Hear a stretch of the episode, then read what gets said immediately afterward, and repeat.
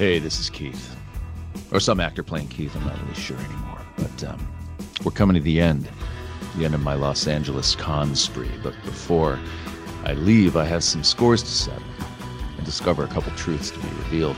It's all going to come down to the season finale of Ride Share Episode X. It's going to drop on December 3rd. Now, until then, I want you to catch up by binge listening the first season. And I suggest that you do exactly as I say. Or you're going to miss all the fun. Hey, it's Brent Pope, the host of Breakfast with Brent Pope. You've seen me on some of your favorite TV shows saying things like, Give it up, Jimmy. You got to sink this putt to win. On Breakfast with Brent Pope, I sit down with guests from the entertainment world and we do it all over breakfast. Or should I say, breakfast? Every week on Breakfast, you get inside Hollywood info and tips, great breakfast wrecks and booty debates. Most of all, you get the most delightful 30 minutes of your week. So dig in, it's breakfast time. Listen at Brentfast.com, Apple Podcasts, or wherever fine podcasts are found. Never gives up, he'll stay till the. G.I. Joe will dare. G.I. Joe.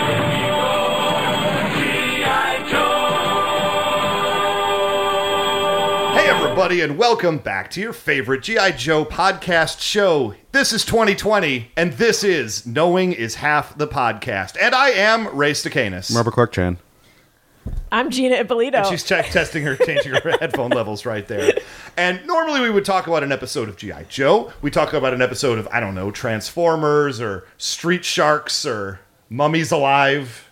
You, f- did you you forgetting the cartoons that we did? You're looking at us. Done like we- hundreds of I cartoons. mean, those are all point. ones that we have done. That's true. It's all true. But today is a very special episode. Today is a very different episode, for we have a very special guest here with us at Chanchin 3 Season of the Witch. We are joined by voice talent extraordinaire and G.I. Joe uh, actor, among millions of other things. Neil Ross is with us here today. That's right, folks. Star of stage, screen, and reefer parties. Uh, I, am here to share the love. Well, we're here to share it with you, so we Ex- absolutely excellent, appreciate excellent. that. We've I mean, been talking about this for quite a while. Yes, we in, have. in hopes to get you on. That is true. I mean, and, and I could say like the the the way I went about it, uh, as far as this was just you popped up as uh, on Facebook, Yeah. the, the greatest website known to man, and you popped up as a suggested friend oh, because you're friends with Buzz. because I'm you know friends with Buzz Dixon, uh, Mm-hmm. Flint Dille, and, and some of the other crowd, and and I sort of like laughed. I just went, why not? Let's take a shot. Who knows what's going to happen here? And you were so uh, uh, nice and accepted the request, and so what the heck? We reached out and said, let's see if we can make this thing happen. Well, I've been doing quite a few podcasts, and uh, most of them I've enjoyed uh, quite a bit. Oh, So- excellent. Well, so- we, we're sorry to let the streak come yeah, to an so, end. uh, unfortunately, this I guess will not be one of them, but um, it's all right. Oh, I've ruined it already. Well, Neil, thanks for showing up. I've, no. It's been a pleasure. Which way to the freeway again? I, I never have been able to figure out North Hollywood. This, this means nothing to listeners in Calcutta, but the, the, somehow the transition between Burbank and North Hollywood, it all goes in different angles and street names change. And I've been banging around this place for 30 plus years and I still haven't figured it out. It's fine. know. People who live here haven't figured it out either. Yeah, you know, yeah, for a long, long time. I mean, to be fair, you have the, the you have streets that go north. You have streets that go south. you have streets that go east and west. In North Hollywood, you have streets that go in curves. Streets that go straight for a while north and then suddenly veer east and it stays the same street. And the, look at some you, streets victory. go right oblique, as we used to say in the Correct. military. It's very anyway. I don't want to get hung up on. Uh, I mean, let's talk about North Hollywood geography for an hour with let's Neil not. That's Let's not. I will say that I still I still Waze here every single time. I You do live about three minutes away, and I still punch it into my GPS. and you live in North Hollywood. Uh, Valley Village, which Oh, is North excuse Hollywood me. adjacent, yeah, sir. okay, sorry. I was coming here with Waze, but I th- I didn't like what the lady was suggesting. Oh, Was it so vulgar? I or- no no I just thought it was illogical. So Oh, okay. I. Uh, I was insubordinate. I said, "I'm not doing that, m- Miss Missy. uh-oh. you know, I've lived here longer than you are. I don't even know who the hell you are. It's just a, a disembodied voice." And she said, "Well, so are you to most people. So we're even, Oh. I guess." Yeah. That's a fair point. Yeah. That's you know the hard truths are the most important Yeah. ones. I It's rough when the AI turns on you. we're all headed in that direction. Yeah. Well, I may as well like start with the uh, you know the the nominal idea of the podcast and and talk about GI Joe for a little bit here Okay, because the I can people do at that. home, if you don't know, and I won't get all the names because I'm doing it off the top of my head, but uh, Neil did the voice of Shipwreck. My favorite. Absolutely. Uh, Dusty, as well as Monkey Wrench, Buzzer, Thunder, and two others I'm blanking on right now. No, I think you've covered Oh it. my goodness, there it is. Which one's Monkey Wrench? Monkey Wrench is one of the Dreadnoks. Okay. Yep. Uh, he's the one who wears the grenades as the bandolier. Yeah. He was supposed to be Welsh. Was he supposed to be Welsh? Yeah, they said, "Can you do a Welsh accent?" I said, "Of course." the answer is always yes. And right? all I did was make the voice deeper and talk like that. I have no idea. What, my, if anybody's listening in Wales, they're going, "Excuse me, what?" Are, sounds like Hungarian. We But are they- we are the- big in Wales. The the producers bought it. That's the main. You know, if they buy it, They're then the only ones you have to sell until the check clears, right? Or it's one of those director things where like uh, they feel like they need to make some input. So like, do Welsh. Do yes, that's a very good job. I have done my part here. I've contributed. What? Which one of them was your favorite? Oh, I think of it had to be shipwreck for a number of reasons, but the primary reason, and I, I point this out every time I talk about him. If you think about it, all the good guys in GI Joe were really, really good, and all the bad guys in G- and, and gals in GI Joe were really, really bad. Absolutely. Shipwreck was sort of down the middle. He wanted to do the right thing, but he was kind of insubordinate. He mm-hmm, didn't like to mm-hmm. follow rules. And so, to me, he was the most interesting character in the show because he had all these different shadings and Yeah. and conflicts. And uh, so, he was a lot of fun to play. And now, and the lovely thing is, the fans loved him, and people it's astonishing. How many years has it been? 30 plus years, and mm-hmm. people still remember that character. And I get to go to conventions and do shows like this. I mean, it, what a gift. So it's not all great, but no. No, I mean, it's, it's, it's a horrible life, but I make the best of it. This, I remember there's a, a scene in uh, the episode Lights, Camera, Cobra, which is the big Hollywood episode. Right. And uh, the, one of the ways that we in- introduced a shipwreck in that episode is I believe we're at the airport, and the Joe team has been asked to please uh, stop him from harassing the stewardesses. and I mean, how many 80s, you know, mid 80s cartoons Yeah, especially are yeah. willing to kind of go there for the bit? I remember Wally was uh, he was comment, commenting on the storyboard, and I guess the, the footage when it finally got animated, but they had done a very realistic Hollywood Boulevard. Uh, yeah. because it's it's cleaned up somewhat since those days. But back then, you know, Hollywood Boulevard, certain sections of it, I'm, I wouldn't walk down there in broad daylight. I mean, you take your life in your hands, and uh, Now it's just your soul in your hands. yeah, That's all. I, I you know I haven't I haven't been down Hollywood Boulevard in ages, but uh, There's a lovely McDonald's there. yeah. They added a Chick fil A, everything went downhill. no, I, It's well, I. I tried to. I, I, I was on. Um, I was trying to eat at Musso Frank, and I couldn't get in. That's the last time I went. Oh, to- no. Now, for, again, for those of you in vast uh, different places, uh, that restaurant is prominently featured in the movie Once Upon a Time in Hollywood. Oh yeah. mhm. Yeah, and, and it's it's finding its way into other shows. It's it's practically a regular character in uh, uh, the Kominsky Method. Okay. Uh, almost every episode, they're eating at Musso. Somehow they can get a table.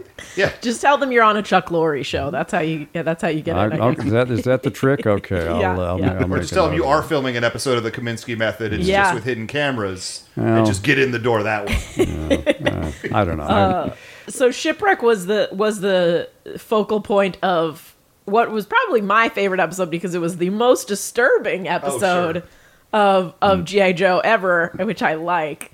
Uh, which was Welcome to Springfield. There's no right? place like There's no place like Springfield. Uh, and that was that was it, it makes all these top ten lists of the the most disturbing things that they put Yeah, into GI yeah. Joe.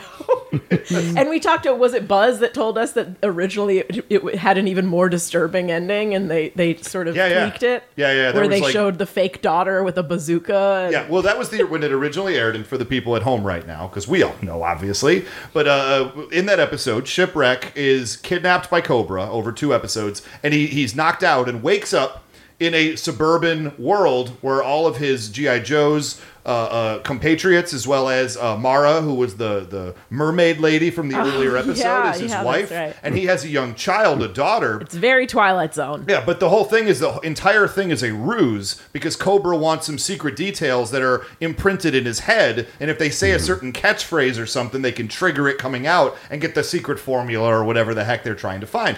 And what's really great about this is the end end end of the two part episode was um, shipwreck comes home to kind of save his family from a burning building, only to have them draw guns, and his daughter draws a RPG rocket launcher on him in the living room. Yeah. And I believe it aired one time, and then the, the censors finally were like, "Wait, we let you do what?"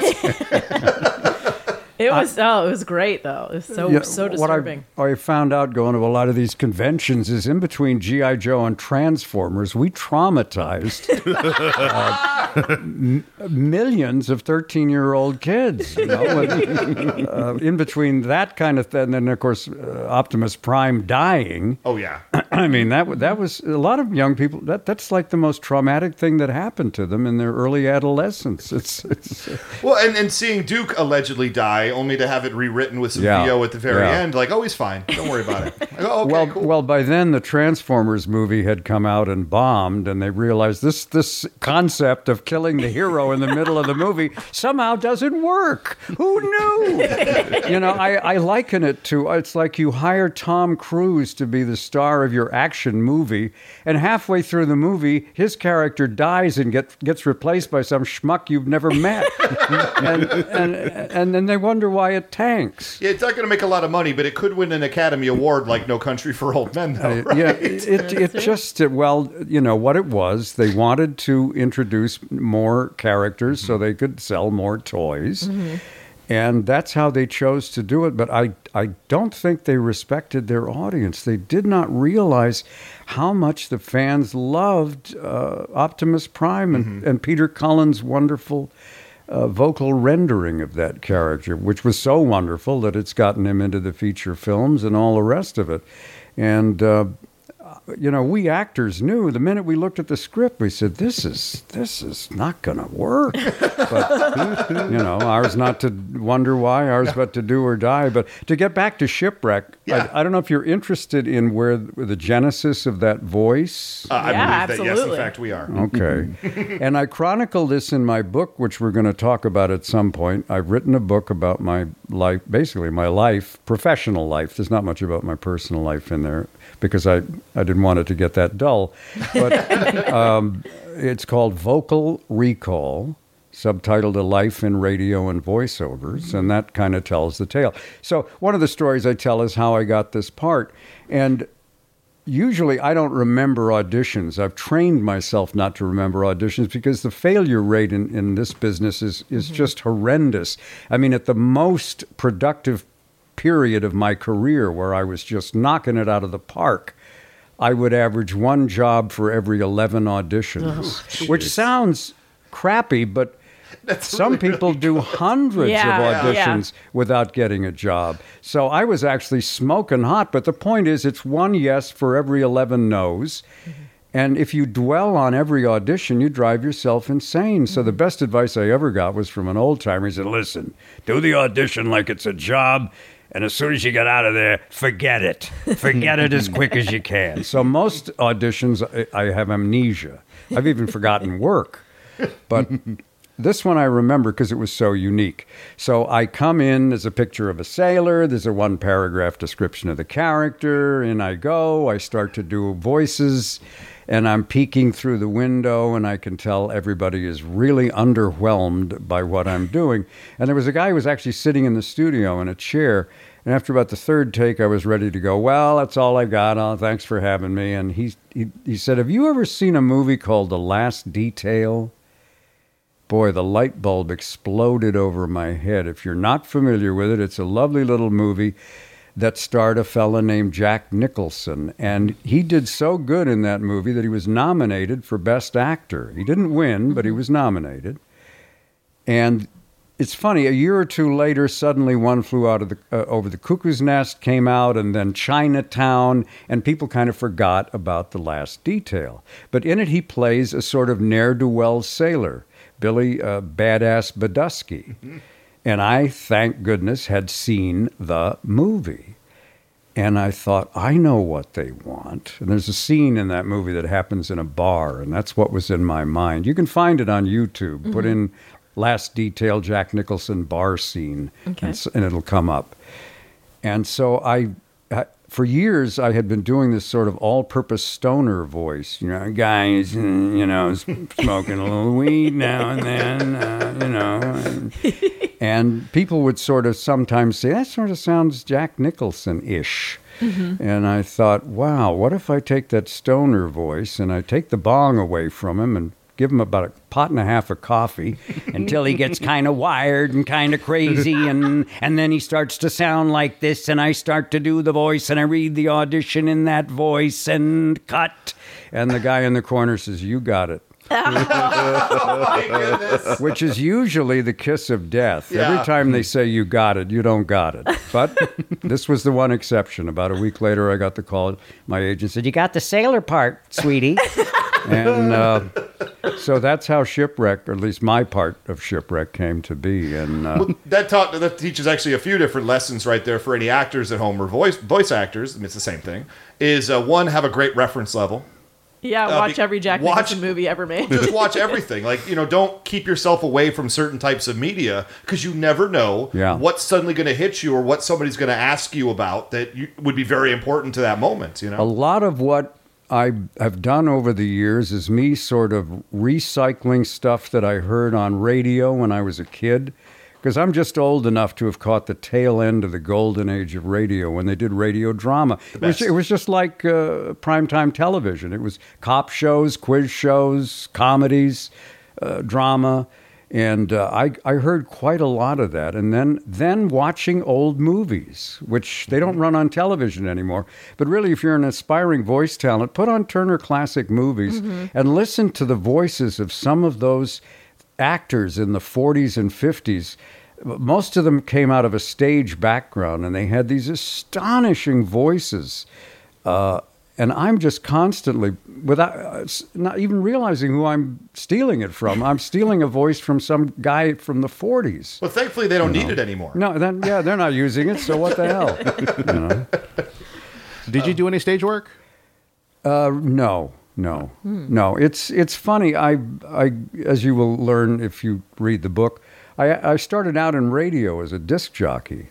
Oh, And, I mean that, that that tracks. That yeah, makes a lot of sense. That's very cool. and Um, you know, I just I never sort of had any desire to do theater or or or try to get in movies or television. It all seemed like something I couldn't possibly ever do. But somehow I thought, I think I can do this disc jockey job. Mm-hmm. And I, I became quite obsessed with the idea and I ended up doing it for about 20 years. Oh my goodness. Wow. Yeah. Yeah, I was sort of a latecomer to voiceovers. I really didn't get rolling till I was almost 40 years old. Oh wow. Hmm. But back then, that was actually young because the real heavy hitters were all in their 50s and 60s. Mm-hmm. Mm-hmm. mm-hmm. It's not like that today at all. Mm-hmm. Well, there's so much young talent coming up right now that's Well, well, there's- hopefully learned so much. Well, there's also an emphasis on youth. They don't really want too. people to sound old. I mean, I look at commercials on television that are obviously meant for senior citizens. It's stuff about high blood pressure and God knows what else. And it's all these elderly people playing with their grandchildren. and the voiceover sounds like Doogie Howser. You have high blood pressure? Take some of these. They're great. you know because it obviously well these old people they don't want to be thought of as old we don't Want an announcer who sounds like this. We want a guy who sounds like this. Youthful. I mean, I would buy pills from that guy You know, for sure. high blood pressure is fun.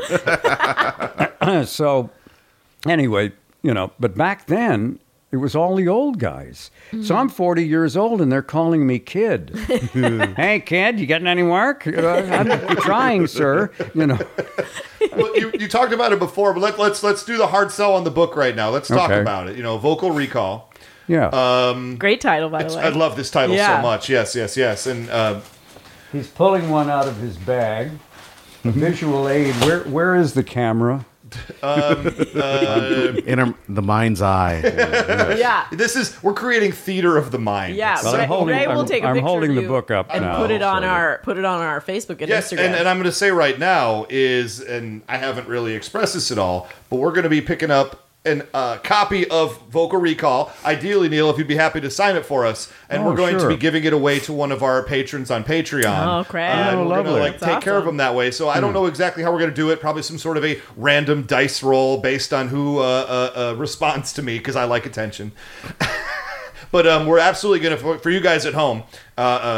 Yeah, we're gonna we're gonna be hooking people up with the book. We're getting copies. We're all we're gonna get as many copies as we possibly can today. I guess is what we're trying to say right now. So uh, thank you for bringing them. First Oh, off, sure, sure, and, sure. and and thank you for that. But tell us about the book Yeah. and, and how the book came about. Yeah, it's it was an odd thing. I I never in a million years thought I could write a book. It's a very daunting process. I'm a fairly good writer, but I'm lazy as hell, and I can't type worth a damn. And although computers, I, this never would have happened if if somebody hadn't invented the computer. Because with with a typewriter, I, I just make so many mistakes. It's ridiculous. But this thing, you can go back and clean up and fix things. It's it's a miracle. Anyway. I did a live show uh, with Rob Paulsen. Are you familiar with I him? am. Yeah. I, be- I believe I listened to uh, the podcast and when you talked to yeah, him, I believe. Yeah. So he he he does this show called Talkin' Tunes Mm-hmm. on the internet, and sometimes he takes it live to a venue. And he wanted to do a, a show on the Transformers Oh. at uh, the Improv in Hollywood, and he asked me if I would come and participate, and I, I was kind of leery about it because the Improv it's like a comedy club. I mean, huge. You know, Seinfeld has played there. What the hell am I going to do? But I get down there and it's all Transformers fans, and it was just a Q and A, and and it went beautifully. I had a ball. I loved it. I I, I was so unhappy when it ended. You know, I wanted to do it all night long. But anyway. Uh, so I thought, wow, what if I write a monologue and then I could book myself in places and I'll do the monologue and then take questions. And so I start writing this monologue. And uh, all I can say is it got out of hand.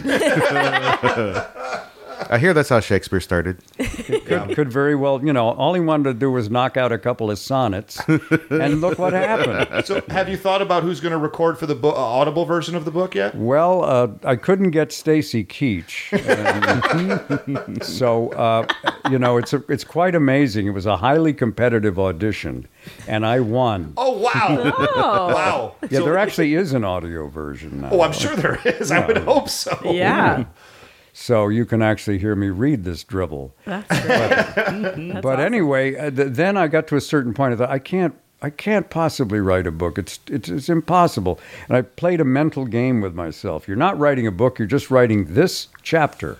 What happens after that is anybody's guess. And I would just go chapter after chapter. And when I got to a certain point, I thought, you know, I think I'm actually going to finish this thing. and I did. And so that's that's how it came to be. And it's longer than War and Peace but it was even longer. I cut a bunch of stuff, and it, this may happen in this interview or not, but I'm prone to saying, well, here's a story. I think it's in the book. and the, re- the reason is I, I cut stuff and then I put stuff back in, and I cut, and I did read the book, proofread it uh, three times, read it aloud twice for the audio book. But at this point, I'm, I'm forgetting what's in here and what isn't. So that may come up. So th- that's a long winded explanation, but that's how it came to be written. That's fantastic, and I'm glad it is written. First off, Uh, Yeah. Me too. yeah, I'm- these are stories that need to be told. Like this is, uh, especially you know, given uh, some of the era of the '80s and '90s, Mm-hmm. and I know you've done a lot of stuff since then, a lot of video game work, which I definitely want to ask about. Um, but these are just the stories that people need to hear because this is such an impressive and important era in sort of uh, entertainment for my generation, especially for we Gen X kids out there. Yeah. Um, and it's it's just impactful and meaningful, and you know, we're just so happy that uh, to hear it. Yeah, it was an amazing period. It really was. We uh, we were so lucky, we actors, because uh, as again I chronicle this in the book. It all had to do with Ronald Reagan getting elected, believe it or not, and he was a big proponent of deregulation. And he put a guy in charge of the FCC who was a big proponent of deregulation. And they took a lot of the restrictions off of children's television, which made suddenly it was it was uh, economically feasible to run syndicated animated shows in the afternoons. Remember, this is before cable. There's no cable. So these are all running on independent uh, television stations in the afternoons, and that's where you all saw them. That wouldn't have been possible four or five years earlier. When I first got to town, and I, the first agent that I met, he liked my uh, my animation reel very much, but he said it's hopeless. Uh, there's just a few shows, Hanna Barbera, and they hire the same five people over and over again. You'll never break in, and that was probably true at that point. But Yeah. within a very short time, that whole picture went out, and suddenly shows are popping up left, right, and center. And uh, uh, we actors who were lucky enough to be here at the time, I mean, it was it was astonishing for a few years. I had to carry a little cassette player around in my car.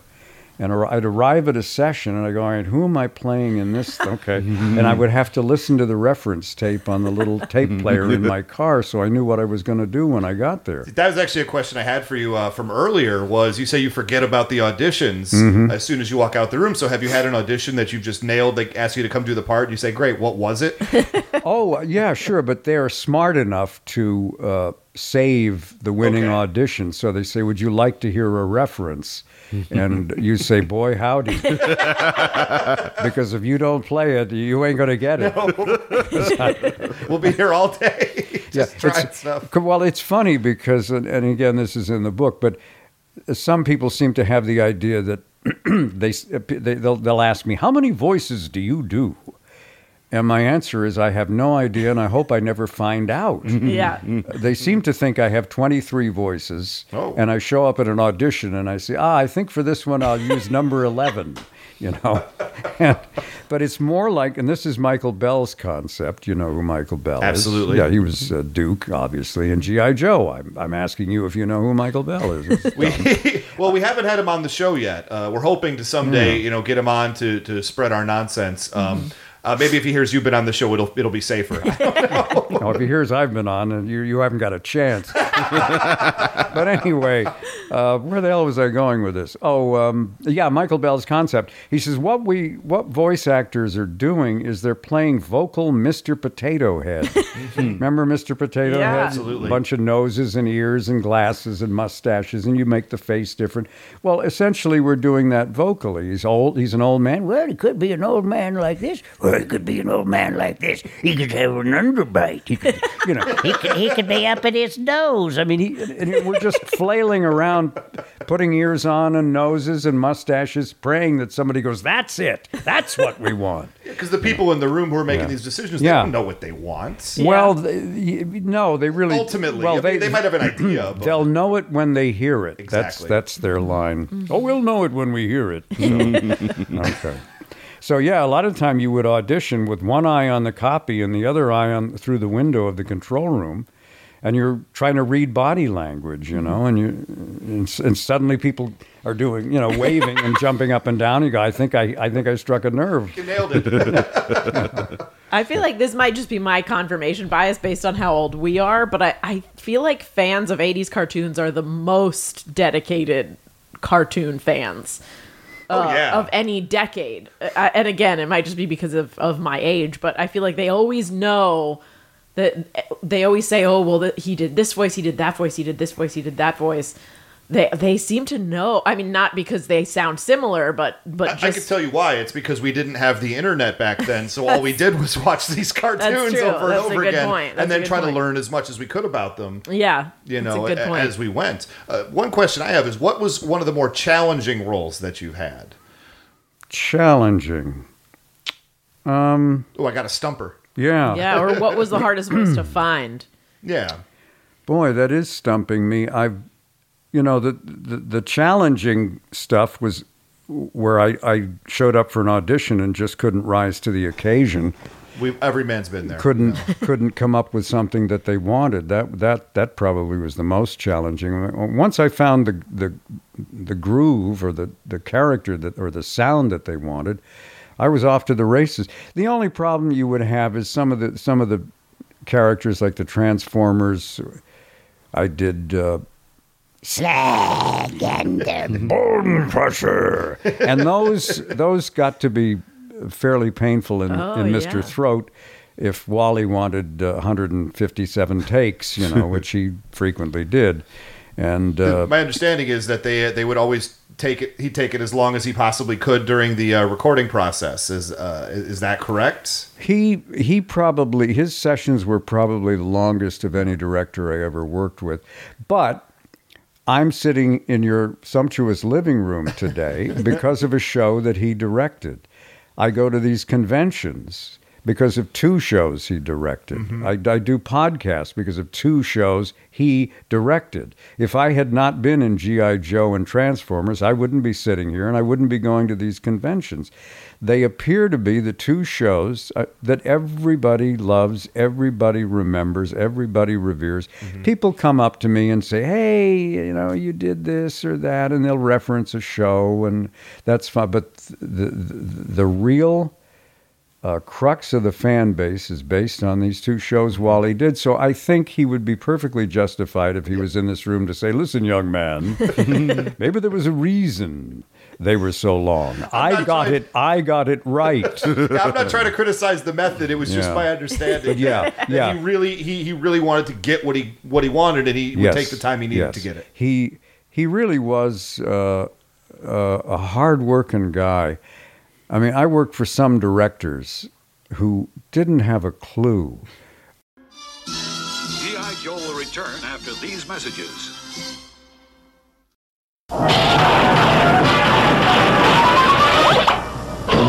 Like Zoinks, it's the cable guy. Chinky. Well, now that DirecTV has way more HD channels than cable, it's no wonder the cable guy tried to stop everyone from switching to DirecTV. And I could have got away with it if it wasn't for you meddling kids and your dog. Scooby-Doo! Hook up your new flat screen to over 90 of the best HD channels. Call 1-800-DIRECTV. Now back to G.I. Joe. I I don't know if you you don't have any idea what the visuals are when you do these shows. Sure. They have a storyboard, mm-hmm. but the actors don't ever get to see it. I mean, logistically, it would be impossible to be thumbing through these things and trying to act. So, a big part of a director's job is to tell you what the action is. Mm-hmm. You're out of breath because you're running over here. Then you jump over that. Then you fall off this thing. You know, and, and et cetera, et cetera. Well, I worked for some directors. It was obvious they showed up. They had never read the script. They had never looked at the storyboard. This one guy in particular, if you asked him what the action was, he'd get mad at you. And you need to know. I mean, if my if my character goes, Yeah. ah, did I did I fall off the couch or did I fall off the Grand Canyon? How big, you know, how big does the ah have to? And I would ask him a question. He would glare at me. He had this all-purpose answer. It was, "Why don't you tune in in November? We'll all find out." Wait, was this Stan Oh my Lee? God. I'm not going to say who it was. No, that's but- fair. We, we're not here to trash people uh, by any stretch of the imaginations. But if you would like to, Well, he's long gone, this guy, but it doesn't matter. The the the point is, sure, sure. you could tell that some of these guys showed up. They'd never even bothered to look at anything. They mm-hmm. just showed up and winged it.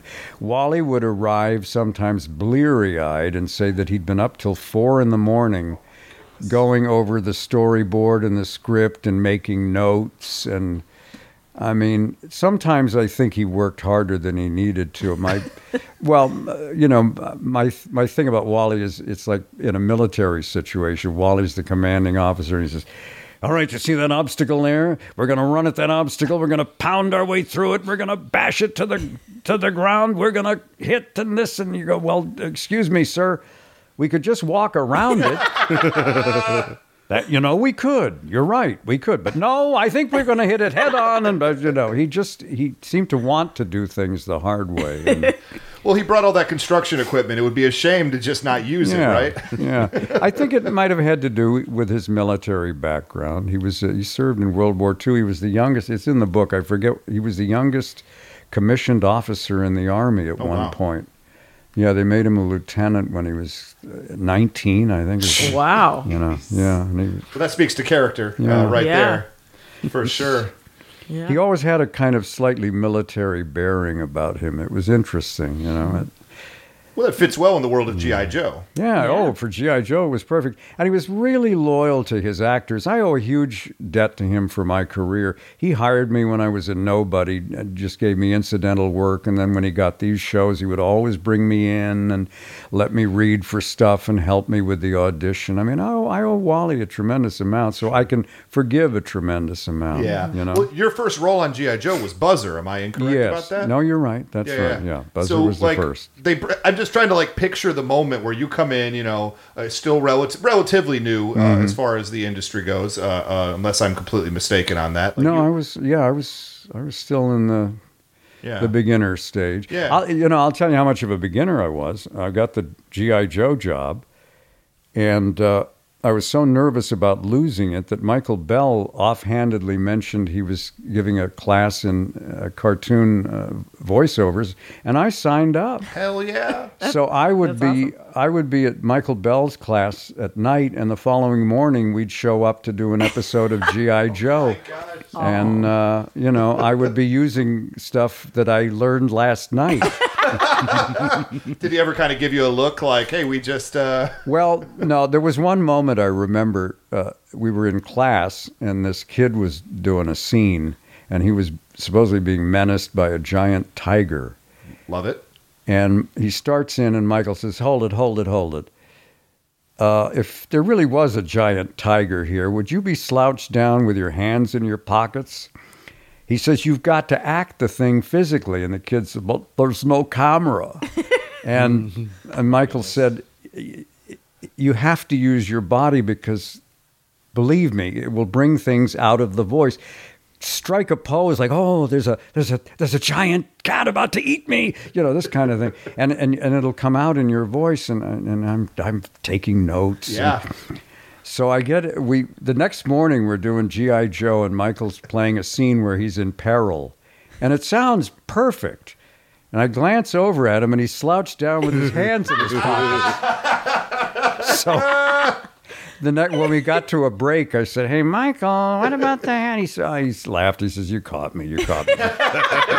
he said, "Look, I've been doing this long enough where I could be, you know, lying on a couch and it would sound okay." But he said, "You guys who are just getting started, Yeah. you need to do all these things, and someday you'll be able to." That's so great. I mean, when, when, when at that point, when you're Michael Bell, then oh. you can you can get away with some stuff. Michael Bell, at one point, I mean, he was the Clark Gable of voiceovers because he was not only hugely successful in animation, he did more damn commercials than Oh, yeah. y- uh, you could imagine. He hmm. was.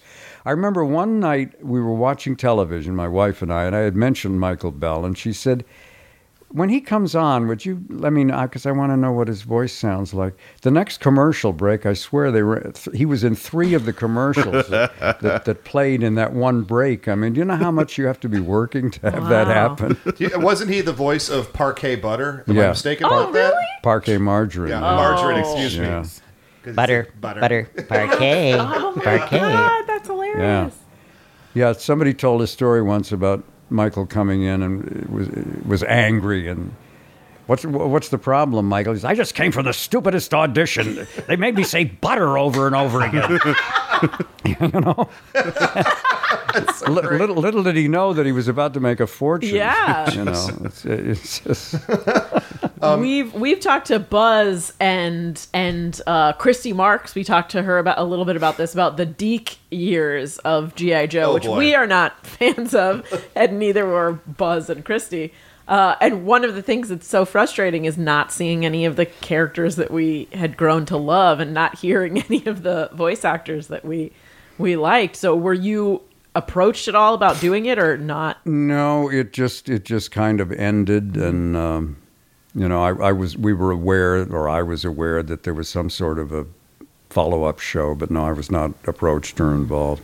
I did work on some DIC stuff over the years, but not Which, that. which DIC shows? Uh, Oh, I'm trying to think. Um, we have a very special relationship with DIC shows on this. Uh, I believe it was expressed uh, by Christy Marx. Uh, she referred to DIC as "Do It Cheap." Yeah. I think it, uh, did they do Hulk Hogan's Rock and Wrestling? Boy, I want to say that they absolutely we, did. We Yeah, did an episode so, of that. Yeah. Yeah, yeah. Well, I was uh, Mean Gene Okerlund. Mean Gene, that's right. Oh, that's awesome. Very so cool. So that that was a DIC project. And, How does uh, that differ? Uh, having to do someone whose voice already exists versus creating your own. Well, then, then you're just trying to do an impression, you know. And uh, Okerlund has a deeper voice than I do, but he's an ex-broadcaster. Hmm. As you will read in the book, when I first tried to break into voiceovers, the first agent I talked to listened to my. He liked the animation reel, as I mentioned, but then I played the commercial reel for him, and he glared at. He, he listened to about forty seconds of it, snapped it off, glared at me, and then in the same tone of voice you'd use to say child molester, he said, "You sound like a goddamn radio announcer." I said, "Well, I, I kind of am." You so you're gonna have to get over that fast. They don't want that. You know? And uh, so with the Mean Gene Okerlund, I finally actually got paid to sound like a goddamn radio.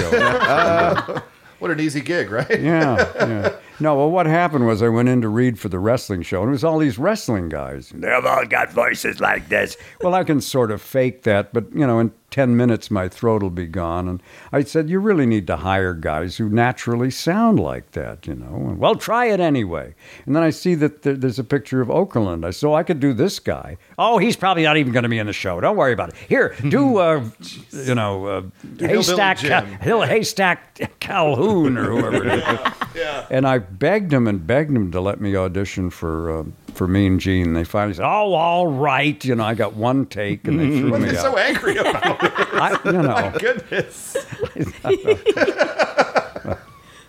but but he he ended up in every show. Maybe just one line, but that's all it takes. But he was always the guy giving the exposition because Yeah, whenever they needed to yeah. move the story forward, he'd just show up with a microphone and Yeah, just interview somebody yeah, to take us to the next scene. yeah. That's an essential guy on the show, especially that show. Uh, yeah. Did you true. know I was also Hector Ramirez? Oh yes. I didn't know that. who I think holds the distinction of being the only character who was in both G.I. Joe Transformers and Inhumanoid. In humanoids, yep. Oh yeah, yeah. And almost My Little Pony. Almost My Little Pony. Yeah. And I He's the think he who was in Jem a couple of times. I was times. gonna say. Jem. I was gonna say also and I was wondering if he was on Mask as well because I know they were trying that he was the uh, uh, the linchpin that held all these universes. Like he was Yeah. the center point of all of these different universes, which connected them together. they together. all take place in the same universe. Yeah, yeah, which which is I I love that fact. Like the fact that it's a shared universe of sorts. No matter how uh, completely weird and different all the different worlds are,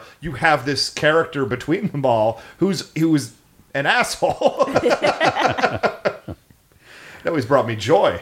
Yeah, I guess it was supposed to be a parody of Geraldo Rivera. Oh, I- yeah, I, I didn't make any attempt to sound like her. I don't even know how to sound like Geraldo You wouldn't Rivera. want to do that. Yeah, yeah. Um, one question that I had as a follow up, I, I mentioned earlier, but uh, you've done a lot of video game work as well, Yeah. and uh, I know there's a ton of animation work and a ton of commercial work, but sort of the new frontier, and it has been for a few years, is the wide world of video games. In fact, you did uh, the voice of the Codex in Mhm. uh, the trilogy, the Mass Effect trilogy. Gina, I don't know if you've heard of this. Oh. I'm trying to get Gina to play it. and I, I'm I have all of them. I just need to set up the system. There we go.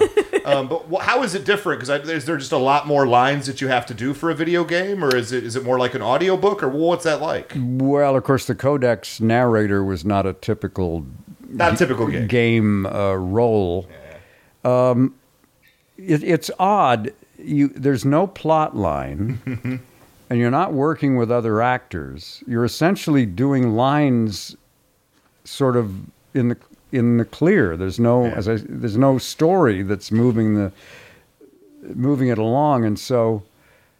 Uh, it's it's actually a lot of the the times that I spent with Wally were very helpful for game work because you learned to to play a particular emotion ra- rather than needing to know a, a whole lot about the plot. I, I, it's hard to describe, but it's like a good actor, and it's hard to believe that one would a good actor would exist who had never seen or heard of Hamlet. Mm-hmm. But let's say a, a great actor exists who really had never read that play, knew nothing about it. You could say, listen, memorize this speech. basically the character is terribly conflicted. He doesn't know what to do. He can't decide. It's driving him crazy. He's thinking about committing suicide, but what if there's an afterlife and he's punished for it? That's all you need to know. that actor could do a pretty good job of to be or not to be without knowing anything else mm-hmm. about the plot of Hamlet. He'd be better, obviously, if he had. And it's sort of like that. You have to just look at each line on its own individual merit, say, okay, this is obviously fear based. I need to portray fear. This is anger. This is whatever. And because in a lot of cases, the director doesn't even know really what's going on. Why am I saying this? Well, I don't really know. Yeah. I don't know, but we already drew it, so yeah, get out and, there. and and so you, you you're acting in a vacuum. I compare it sort of to actors now who have to use a green screen instead of this wonderful set of the castle. They have to imagine it, and they're standing in front of a green screen, and th- that's kind of the the way the game thing is. It's uh, it's an odd thing. And then, of course, there's all the, at the end of the thing when you've done everything you think, you turn the page and there's one last page. Oh my God. you know, dies horribly, small, medium, large. Thrust sword, small, medium, large. And a lot of uh, younger actors are so embarrassed they don't quite know how to do this. But of course, working with Wally, I got over any of those kind of things years ago. Wally went through a period where he taught, he came up with this concept called body English, which body English, if you know, it's like when you're bowling and you roll the ball and then you stand there in the alley shoving your ass out trying to influence what the ball does. I you know that feeling very yeah, well, yeah. That's that's body English, but what Wally meant was sort of grunts of effort and he got really into it. And it's like anytime your character did anything physical, he's eh, give me some body English as you pull the sword out. You know. and one, one time we're doing, uh, uh, I forget the show, but anyway, uh, we finished, and uh, Peter Cullen uh, comes up to me and he says, You know, every time I work with Wally, when I'm through, I. Get out my car keys and I open the door and I ugh, put the key in the ignition and ah, start the car. so, so I, you know, any hang-ups about uh, dying uh, from a stab wound, small, medium, and large, I. Uh, uh, just, just, just roll the tape or whatever it is you're doing there. I'll do it. You know. That's fantastic. Um, I don't know if I have any more questions for the moment, you guys. You No, that more? was great. Why are we not talking about press your luck? Okay, fine. Oh, Excuse yeah. me. We'll cut this part so Chan can ask this next question. Jan. No, that's it. That just. That just I mean, if we're talking, I mean, if we're talking about like the the things that uh, like uh, had an impression on me in childhood, friggin' press your luck. yeah, I you know I was never really a big game show watcher. Um, I I don't know if I ever watched the original Press Your Luck, Oh. but um, yeah, this has been a fabulous opportunity. It fell in my lap after thirty plus years of voiceovers. I had never done a game show, ever, and suddenly this popped up. And what a wonderful gift! And it's coming back this summer. What are, what were they looking for? Like, did they ask for you, or are they like uh, your agent? just said- No, it was just an, a piece of audition copy that uh, my agent sent me, and They just Yeah. had like pictures of the whammies, and they just said, you know, figure it out. Or No, it was the intro to the show. Intro to the show. Yeah. See, I don't know actually what you did for Press Your Luck. I don't. So Chance, Chance I'm- got me here. I'm not, uh, you know, really, you only hear me at the beginning and the end. Okay. Okay. Yeah, yeah. That's fair. I, I think of Press Your Luck, and I think of I didn't even I didn't, I didn't even think about an announcer. Oh, and I'm also the whammy. I always forget to mention Thank that. so okay. Thank you. what the H? But I mean, it, it, you know, it could be anybody because, I go up really high. and then they tweak it some more, and Yeah, they spin it. Yeah. so I, I mean, it could, it, you know, it could be Eleanor Roosevelt. So you've done everything: game shows, radio, video games. Yeah, I don't think cartoons. there's. I've never announced bus departures. Oh.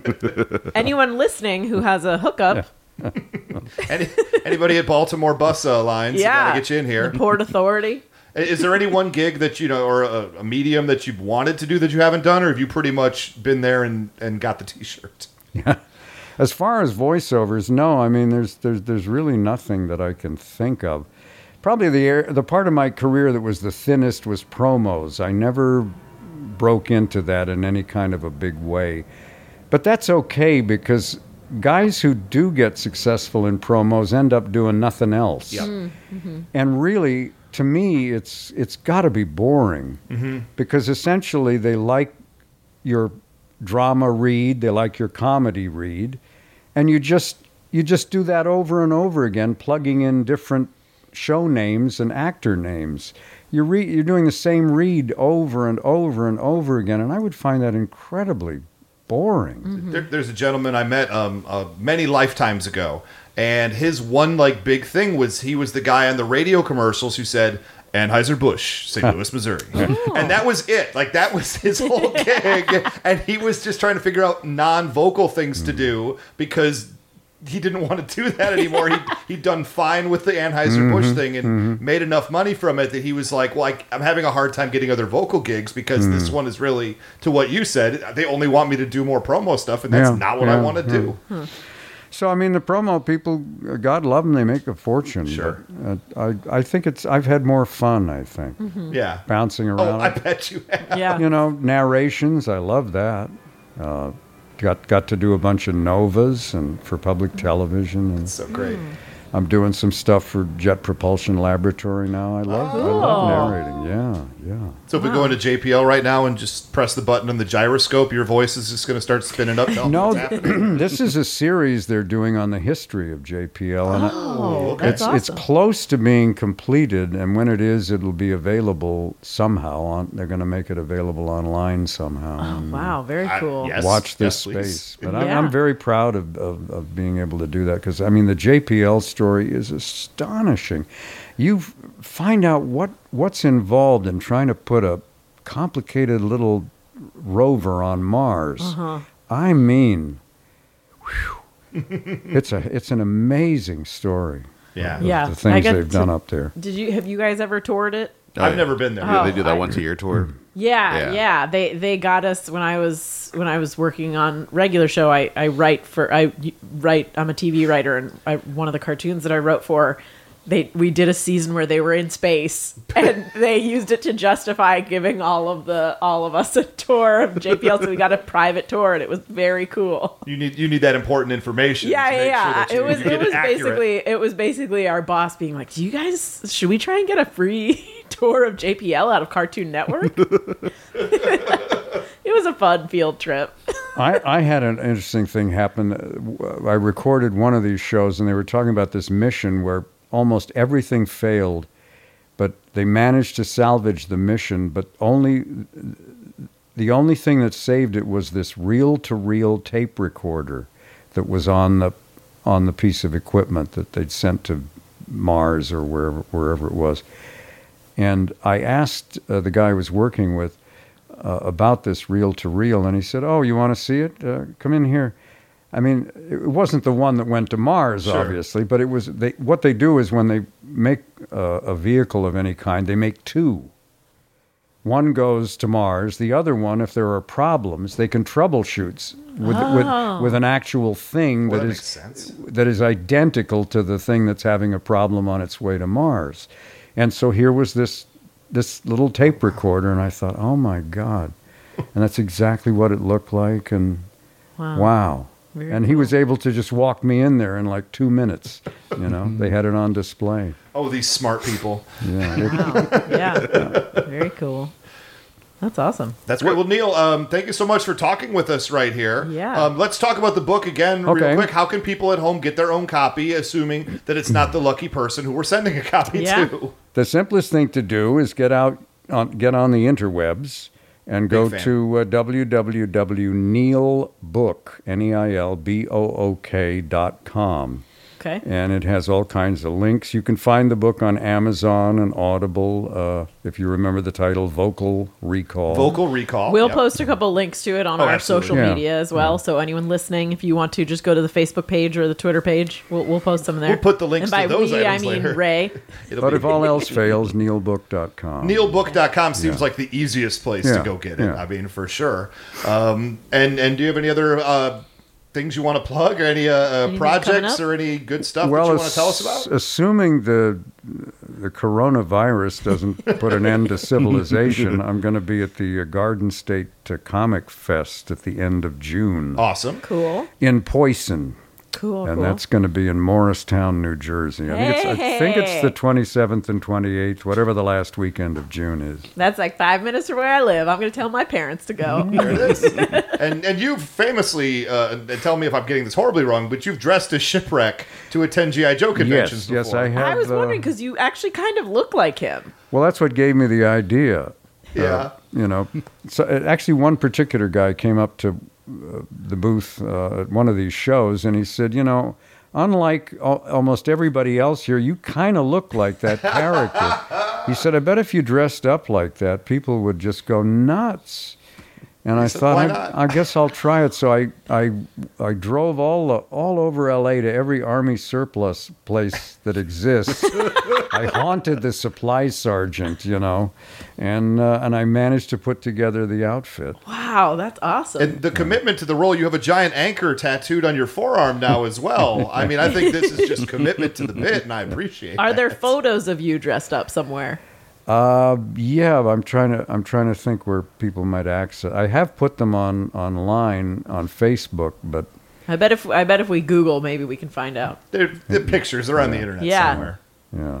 Everything fantastic. always is. And you have the and when is the? Do you know when the JPL documentary is coming out? Unfortunately, I don't. okay. I I think it it's probably going to be within the next year or two. We still got a couple left to do, as I understand it. But Okay. Well, when it does, we'll definitely be aware of it, and we will put it out there for everybody as well. well, I will certainly put it all over Facebook. Yeah, that's that's where I'll probably see a lot of things Yeah, to begin yeah, with. yeah. Um, well, Neil, thank you so much. A couple links for the show. Uh, first off, everybody, thank you so much for listening to the show. I hope you've enjoyed this this walk down the lane with Neil Ross. This has been a lot of fun. This has been a lot of fun for us. I hope it was a lot of fun for you. at the Oh end yeah, I hope I wasn't too verbose. No, we love it. Well, uh, uh, it's honestly true that when we have uh, vocal talent on the show, we prefer it when they talk. So that worked out very, very well, I think, for everyone Well. involved. I, I'm, I can rise to the occasion on the occasion. Yeah. Uh, so everybody go to neilbook.com and get your own copy as well. If you'd like to do some of the stuff we're talking about, you can always hit us up, facebook.com slash knowing is half the podcast or patreon.com slash knowing is half the podcast. You can reach out to us for a few bucks. You can suggest TV shows and episodes that we could do, as well as get access to our super secret vault that now has over, what, 370 episodes of this show in it. Really? just on just the vault? Uh, Just the vault. Well, the vault has literally everything. I, I, I didn't hold Oh, anything okay, back. okay. I put everything we've ever done in the vault. Okay, I thought that was like really extra stuff. stuff. and then I, I had an It was. existential crisis about what we've been doing with our lives for the past four years. No, you're not wrong to have that. Trust me. Uh, but you can go to patreon.com uh, slash knowing is half the podcast. And for five bucks a month, get access to everything and have a good time with it and, and engage. Uh, we, we haven't done this in a while, so I'm going to guarantee we do it right now, but a chat on Discord uh, where you can ask questions and hang out and have fun for an hour where we're on lunch or something. I don't know. We'd have fun with it. We just want to hang out with the people. That's really what it's all about. Out there, uh, you can also hit us up on Twitter. Uh, Neil, are you on Twitter? Do you have any uh, uh, social media you want to plug? All I got is Facebook. Okay. Okay. That's That's it. That's all you really need. That's fine. But we're on Twitter at GI Joe Podcast, uh, or you can hit me up individually. I am at Almighty Ray, At 999 RPMs. I'm at Gina Ippy. and that's the end of the episode. Uh, Neil, have any like uh, uh, sayings or lines or quotes that you'd like to take us out with today? And now you know, and knowing is half the um, uh, kumquat. I'll take it. oh, that's gonna be our new our new intro to the oh show. Gosh.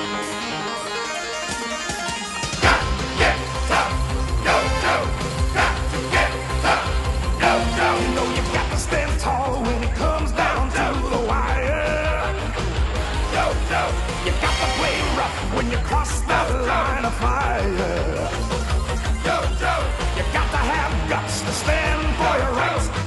Keep a grip and let the hold on tight.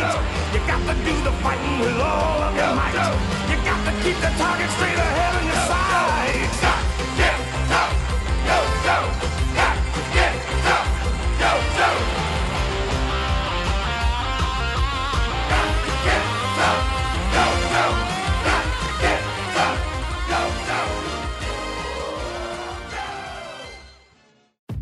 Hey, it's Brent. Pope, the host of Breakfast with Brent Pope. You've seen me on some of your favorite TV shows saying things like, Give it up, Jimmy, you gotta sink this putt to win.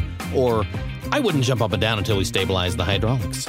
On Breakfast with Brent Pope, I sit down with guests from the entertainment world, working actors, comedians, writers, stunt people, you get it, and we do it all over breakfast, or should I say, Brentfast. Every week is a new episode of Brentfast, and here's what you get inside Hollywood info like how cool is it to act with Ed O'Neill? Spoiler alert, it's really cool. And what the heck is a gaffer? You get great breakfast recs and foodie debates like when should you go hash browns and when do you go home fries? I know the answer to that. Trust me, my pancake posse, my bacon brigade. Listen up, because breakfast is the most delightful 30 minutes of your week. So dig in, it's breakfast time. Breakfast with Brent Pope, available at breakfast.com, Apple Podcasts, or wherever fine podcasts are found.